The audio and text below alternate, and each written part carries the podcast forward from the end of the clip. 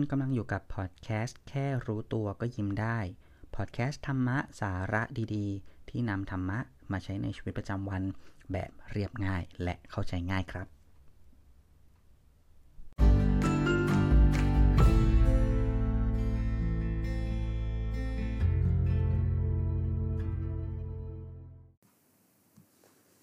สวัสดีครับ กลับมาพบกันใน EP ที่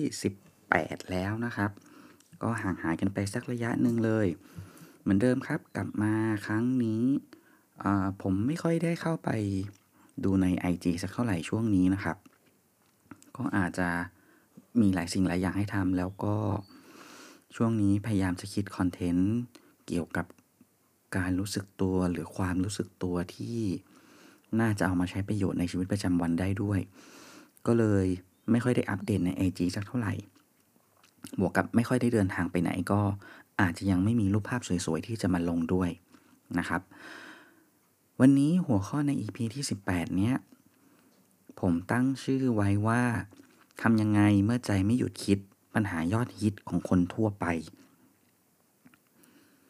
มันเป็นปัญหายอดฮิตจริงหรือเปล่า ผมเชื่อว่าใครๆหลายคนน่าจะเคยเจอกับปัญหานี้เหมือนกันครับ ก็คือว่า เวลาที่เรามีปัญหาอะไรสักอย่างเนี่ย เรามักจะหยุดคิดเรื่องนั้นๆ ไม่ได้เลยทีเดียว จริงไหมครับ อาการที่เกิดขึ้นคือมันจะวนเวียนคิด คิดไปคิดมาคิดกลับ คิดหน้าคิดหลัง คิดนู่นคิดนี่คิดตลอดเวลาเลยครับ คิดจนไม่รู้ว่าจุดจบของความคิดนั้นมันอยู่ตรงไหน มันคืออาการที่ใจมันไม่หยุดคิดครับ อีกสถานการณ์หนึ่งที่มักจะเกิดขึ้นกับใครบางคนหรือหลาย ๆ คนก็คือ ในขณะที่นั่งสมาธิแล้วเนี่ยอยากให้จิตใจมันสงบ แต่ก็รู้สึกว่าทำไมมันไม่ยอมสงบสักทีนะ แล้วก็พยายามจะหาวิธีที่ทำให้ใจมันสงบ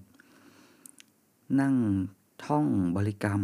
หรืออะไรไปก็ตามใจมันก็หลุดออกไปคิด เรื่องนั้นเรื่องนี้อยู่ตลอดเวลา ทีนี้ถามว่าไออาการแบบนี้มันสร้างปัญหาอะไรให้กับตัวเราบ้าง บางคนอาจจะรู้สึกว่ามันก็ไม่มีอะไรนี่นา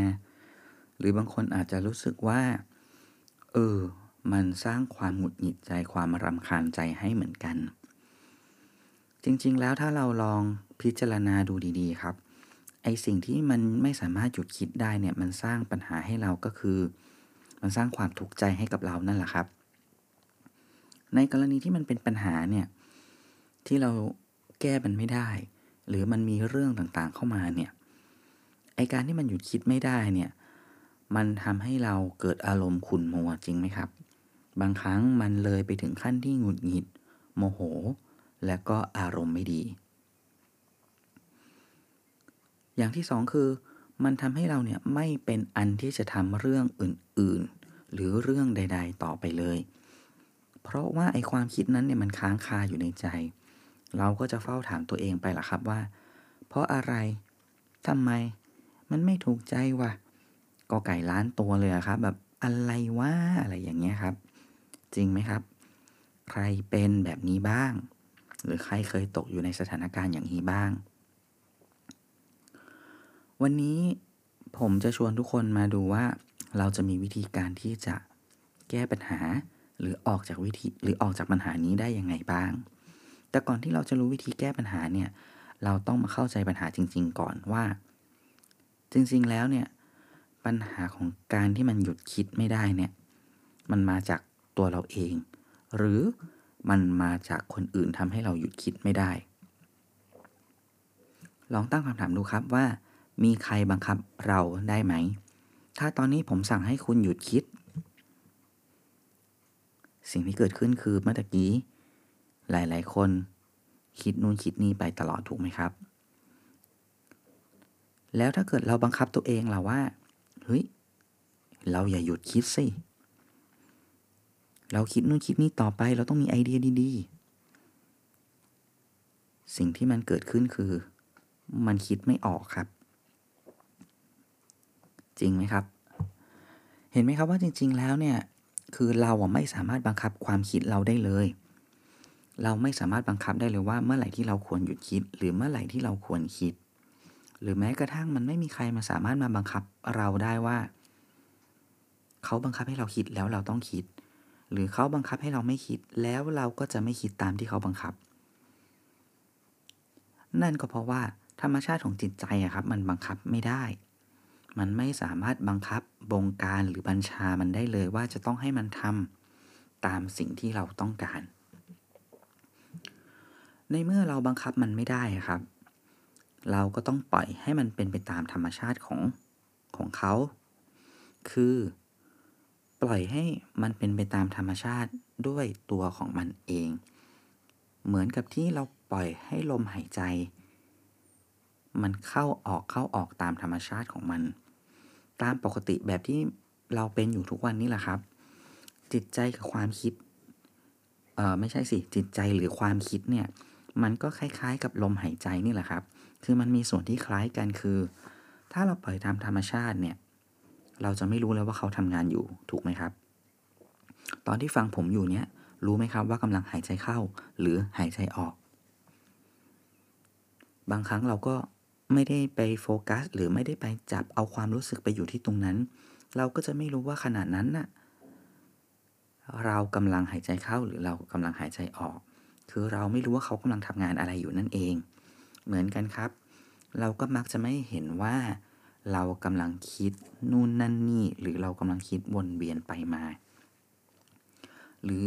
เราก็จะไม่เห็นว่าเรากำลังหยุดคิดไม่ได้ เพราะว่าความคิดหรือจิตใจเนะี่ยมันทำงานเป็นปกติเป็นธรรมชาติของ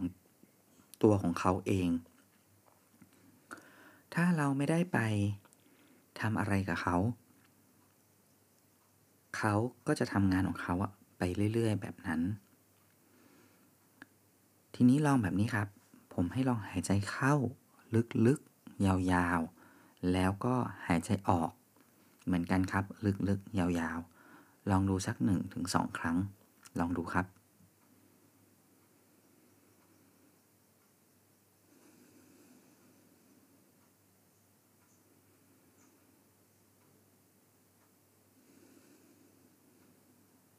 พอแล้วครับ สังเกตเห็นไหมครับว่า ตอนที่เราหายใจเข้าลึก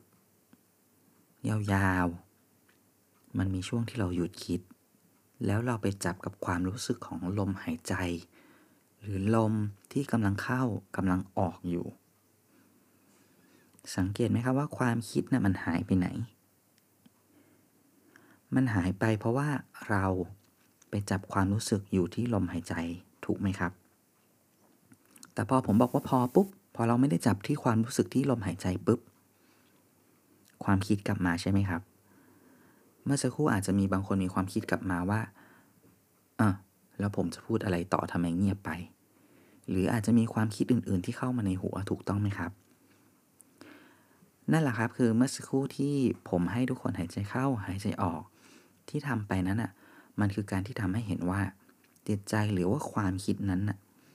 มันมีความเป็นธรรมชาติที่บังคับไม่ได้พอพอบอกพอให้หยุดปุ๊บ มันก็กลับมาคิดทันที แต่เมื่อไรก็ตามที่เราหาที่อยู่หรือจุดโฟกัส ในการรู้ตัวเข้าไป ก็คือ รู้ตัวว่ากำลังหายใจเข้า รู้ตัวว่ากำลังหายใจออกไปโฟกัสว่าต้องหายใจเข้าลึกๆ ยาวๆเราก็จะสังเกตเห็นถึง ความคิดที่มันหายไป หรือจิตใจที่มันไม่ได้ไปติดอยู่กับเรื่องอะไรและมันไปอยู่กับ ความรู้สึกตัวที่หายใจ เมื่อเราเอาความรู้สึกตัวไปไว้ที่จมูก เราจะเห็นลมหายใจ เมื่อเราเอาความรู้สึกตัวไปอยู่ที่หู เราจะได้ยินเสียง เมื่อเราเอาความรู้สึกตัว ไปไว้กับการกระทำต่างๆ นานาในชีวิตประจำวัน ไม่ว่าจะเป็นการเดิน การหยิบจับ การมองหรืออะไรก็ตาม มันจะทำให้เราเห็นและแยกความคิด แยกจิตใจตัวเราเองได้ชัดเจนขึ้น แล้วก็บ่อยครั้งขึ้น ถามว่า แล้วมันมีประโยชน์อะไรที่ เราไปเห็นความคิดหรือเราไปรู้อย่างนั้น ย้อนกลับไปที่ปัญหาที่เราถามเมื่อตอนต้นเลยครับว่า ถ้าเราหยุดคิดไม่ได้ทำยังไงดี คำตอบทั้งหมดมันอยู่ตรงนี้แล้วครับ การรู้ตัวในการกระทำต่างๆของเราเนี่ย มันทำให้เราเข้าใจและมันทำให้เราเห็นความคิด เมื่อเราเข้าใจแล้วเราเห็นความคิดเราแล้วแล้วเรารู้แล้วว่าเมื่อไรก็ตามที่เราทำอะไรสักอย่าง ความรู้สึกตัวมันไปอยู่ณตรงนั้น ความคิดมันก็แปลเปลี่ยนไปจับกับที่ความรู้สึกนั้น เมื่อนั้นล่ะครับ แต่ละท่านแต่ละคน ก็จะรู้แล้วว่าวิธีการที่เราจะจัดการกับตัวของเราเอง ในขณะที่เรากำลังคิดนู่นนั่นนี่อยู่ เราจะต้องทำอย่างไง ถ้ายังไม่ชัดเจน ลองหยุดแล้วหายใจเข้าลึกๆ ยาวๆ แล้วดูครับว่าขณะที่เรากำลังหายใจเข้าลึกๆ ยาวๆ ความคิดมันหายไปไหน ใช้หลักการทฤษฎีเดียวกัน ในการทำ ให้ชีวิตประจำวันของเราเนะี่ยสามารถรู้ตัวได้ แล้วก็รู้ได้ว่าเราจะหยุดคิด หรือเราจะบริหารความคิดของเรายังไง